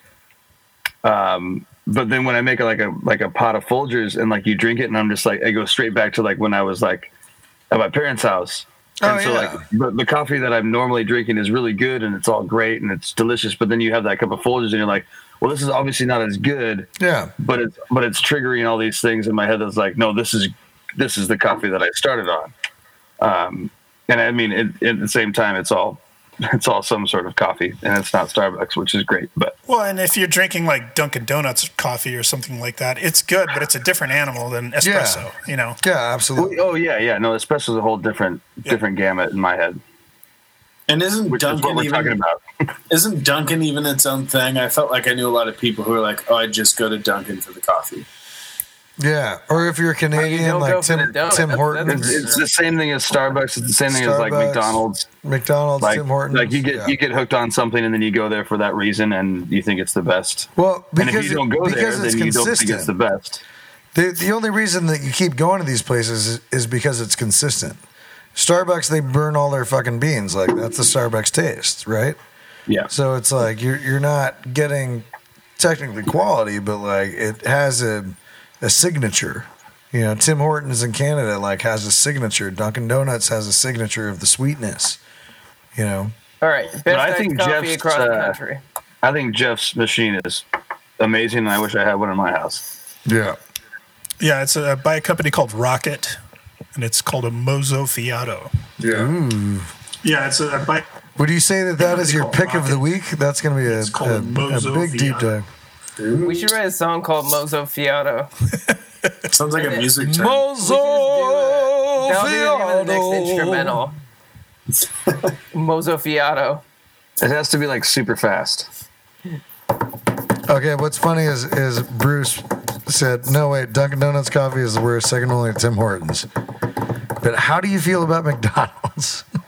McDonald's coffee is fine. My grandpa sweared okay. by it, dude. Like he would, he didn't want to get coffee from anywhere else. He was like, "Ah, you got a, like a dollar for." Where, where's the worst cup of coffee?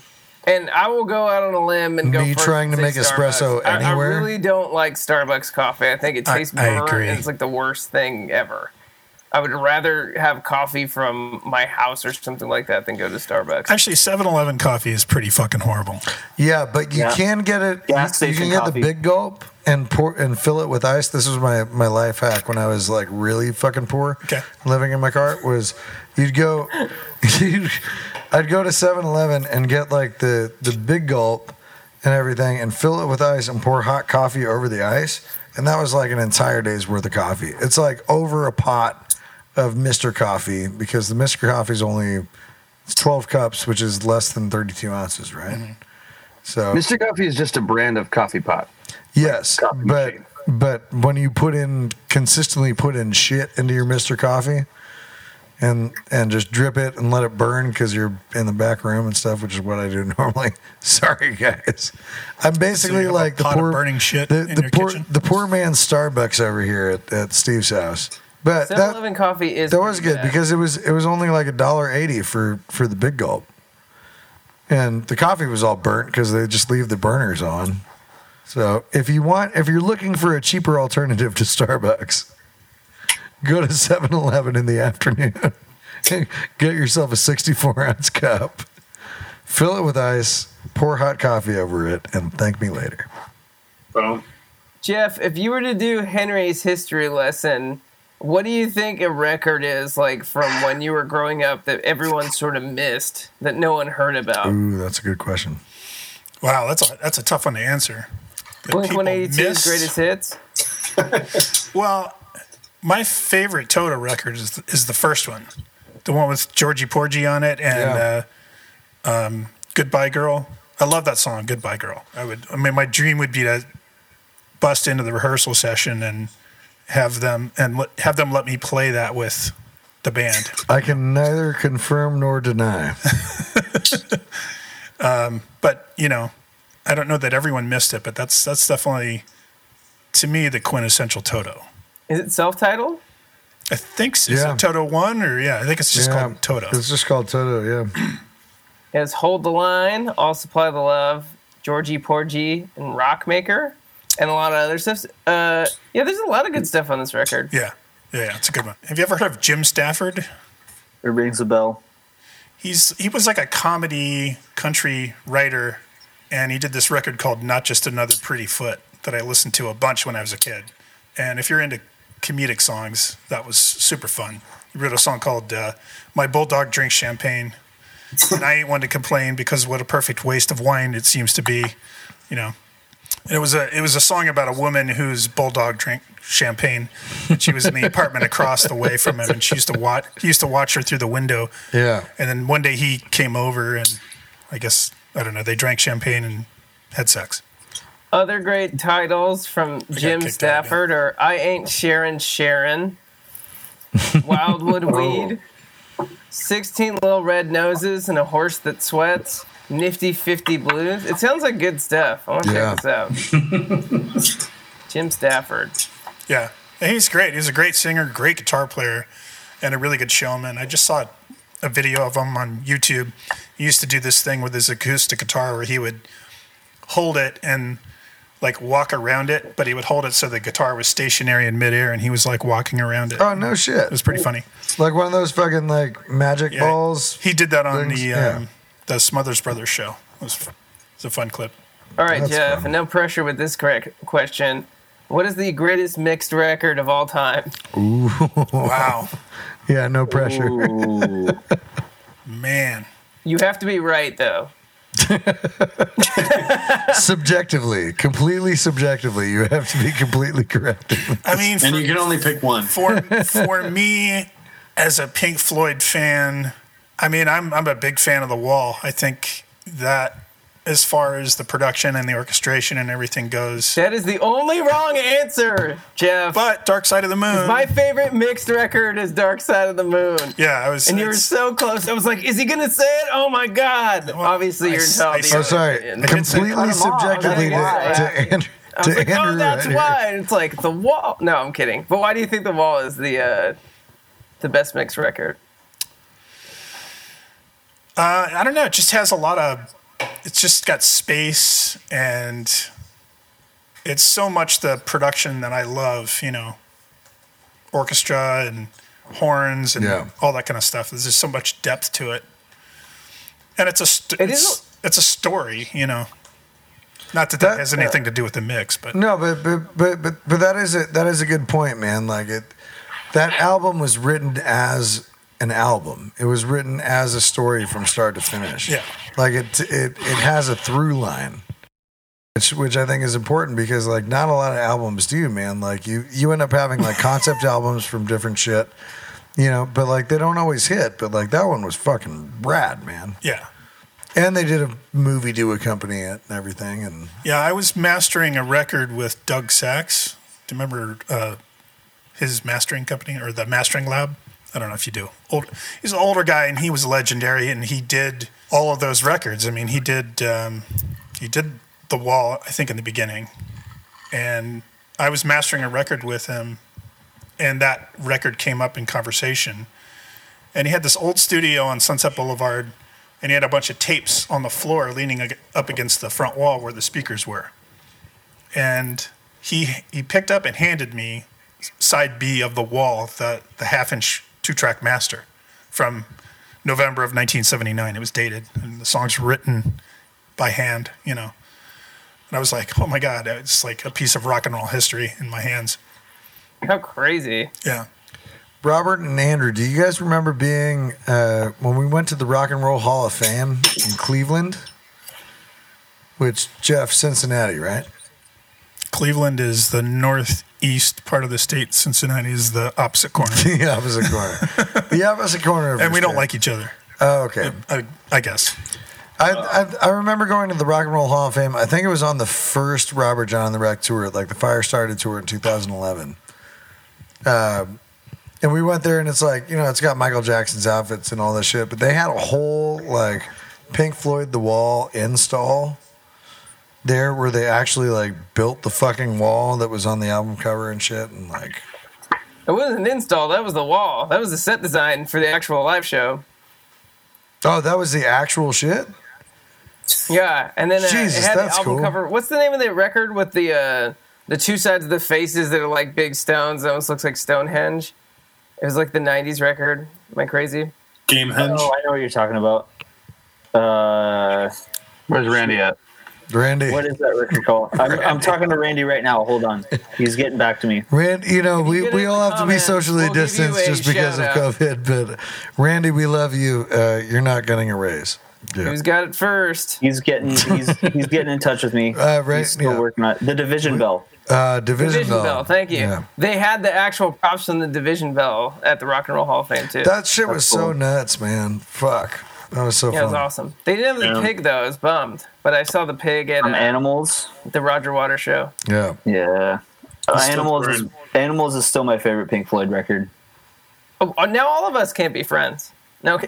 Whatever, dude. All right, Whatever guys. it is, Uh, well, time I it's, listened to a been, Pink it's been record. nice being a band and hosting a podcast with you. should not have been a week. I hit. guess we're just if I didn't leave hear Money so many times as a kid growing up, it would be Dark Side of the Moon. But I heard Money too many times, so now the song is ruined to me. So Animals it is.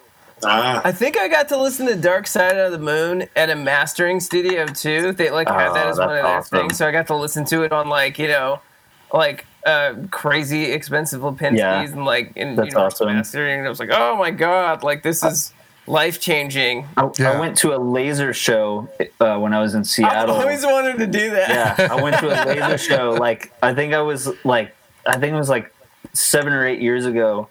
My dad took me up to Seattle to see this uh, Jimi Hendrix. They were doing a Jimi Hendrix music uh, uh, museum exhibit. Oh yeah, yeah. We we played right outside of that, and uh, Um, Yeah. yeah. Uh, and and initially we went to that, but then he was like, "Do you guys want to go see a laser show of Dark Side of the Moon?" I was like, "Yes, that would be amazing." Can we grab acid on the way? yeah, yeah. Yeah, and I was I was big into smoking weed at that time, so I was like, Dad, come on, come on. "Dad, come on, weed's legal here. We gotta get it." This guy Jimmy says he's got the best fucking happen. paper in the city.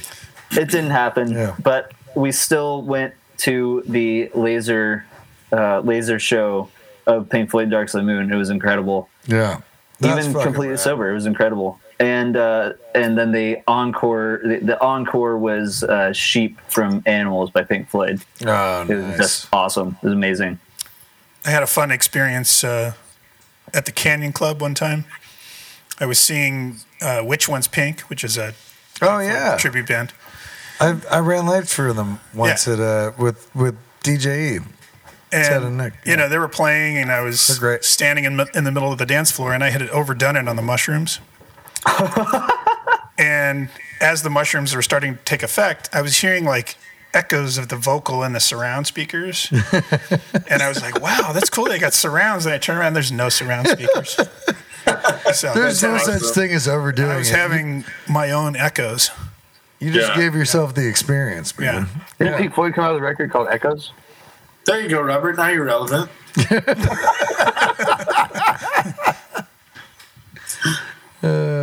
Wait, did they or not? I don't know. I thought they did. I don't know. Where's Randy when you need him?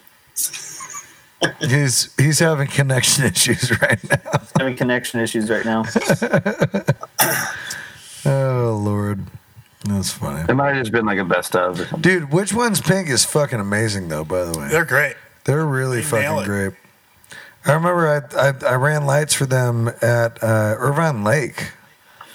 Weirdly enough, it was the Legends of Rock Fest that I was working my first summer working with Nick and Ted uh, with DJE, and this was like in the early days of DJ. Th- This was actually, I think this was before I started playing with you, Robert, and before I even met Andrew and shit. But we were doing the Legends Rock Fest over at Irvine Lake, and Which One's Pink was was one of the headliners for that night. And I remember they were like, "Hey, you know how to work the light board?" I'm like, "No, but like, show me." I'm gonna get fired, or I'm gonna surprise myself and shit. And that was just so fun, man. I remember like smoking so much weed and just fucking like turning that stage into fucking Candyland.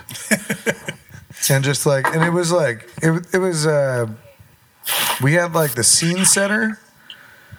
Forget I, I don't I don't think it's Chauvet, but it's it's uh, some some board where like it's got it's got the faders for you know dim control and everything, but also punch buttons to like just max out on everything.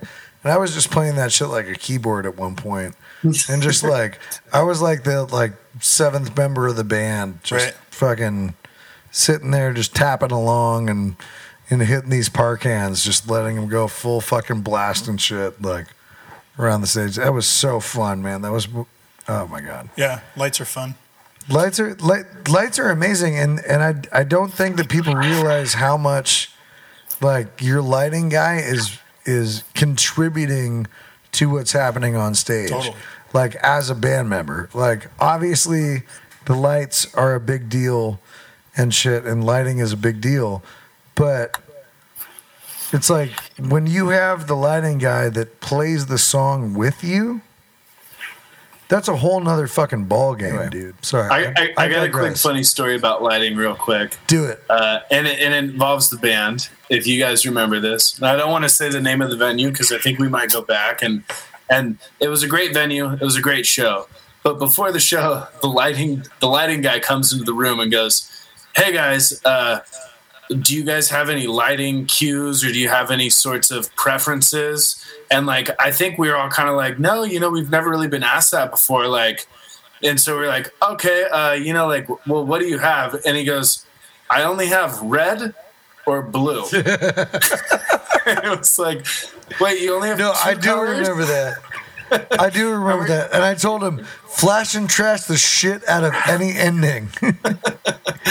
I was like, like, then please just do red go for it. Blue. Make it as exciting as possible and have a fucking ball. Yeah, Like, that was oh awesome. oh like I was, I was, expect- was I was like, I was like, whoa, do we have all these options? And I was like, no, you have two colors. He was like, we have red or we have blue.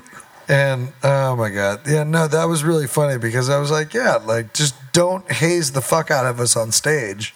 Like, we don't need a lot of smoke, but feel free to flash and trash. And like, if you have any crowd wash shit, like when Henry's fucking soloing and go, when the guitar player with the big hair is going crazy, like flash, fucking flash and trash the shit out of that.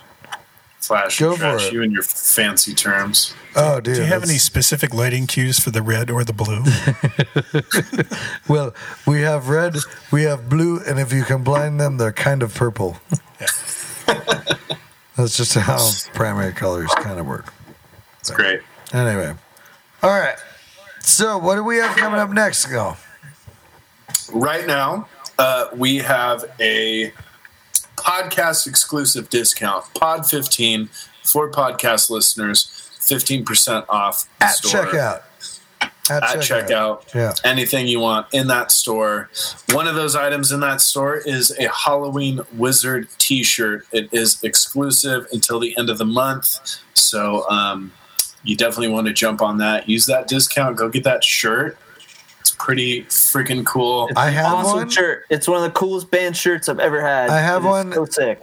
I'm I'm giving it to Jeff after I wear it tomorrow to rehearsal because I just want That's not, see you if should anybody else wants it one. We can. Uh, No, I Jeff- did wash it because I wore it for like three days straight, and it kind of stretched out. But then I put it on last night, and uh, before I came up here, and it retained its uh, it, the the polyester in the shirt holds the form, so you can wear it for a few days. It's still COVID times.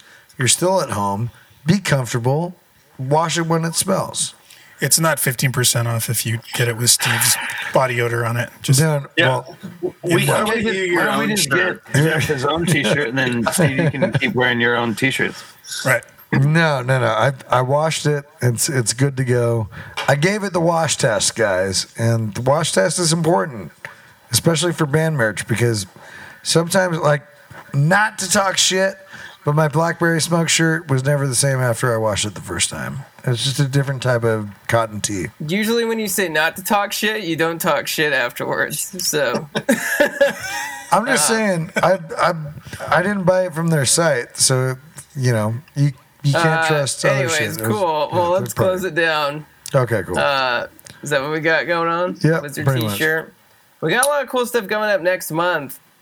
Um, so be on the lookout for your emails and stuff like that. We have a bunch of cool stuff coming in. yeah. Yeah, sign up for the email list if you're not, and uh, stay in touch. Yeah. Like Jeff, from you. thanks for being on. Do you Hey, guys, thanks for having the me. People, always, you're always welcome. We can do a Robert Jon the Wreck live pool tournament one night. Hey, we, Yeah. could, We, we could could, figure out how to mic do ourselves. That would We be could the do greatest that. thing We ever. could we could figure live pool There'd be we could figure out how to make a lot of like how to have uh, people place playful things bets. that would be said. Yeah, we'll, we'll we'll do brackets. We'll do brackets. Be good to each other out there. Get wrecked. Have a good time. Go check out all the links below. Enjoy yourselves and be safe out there. Per Jeff Frickman, here is one of the greatest songs that you might have missed. It is Toto from 1978, Girl Goodbye. We'll see you next week. See Love y'all. everybody. Thanks for tuning Bye. in. bye, guys. Thanks for Bye. listening.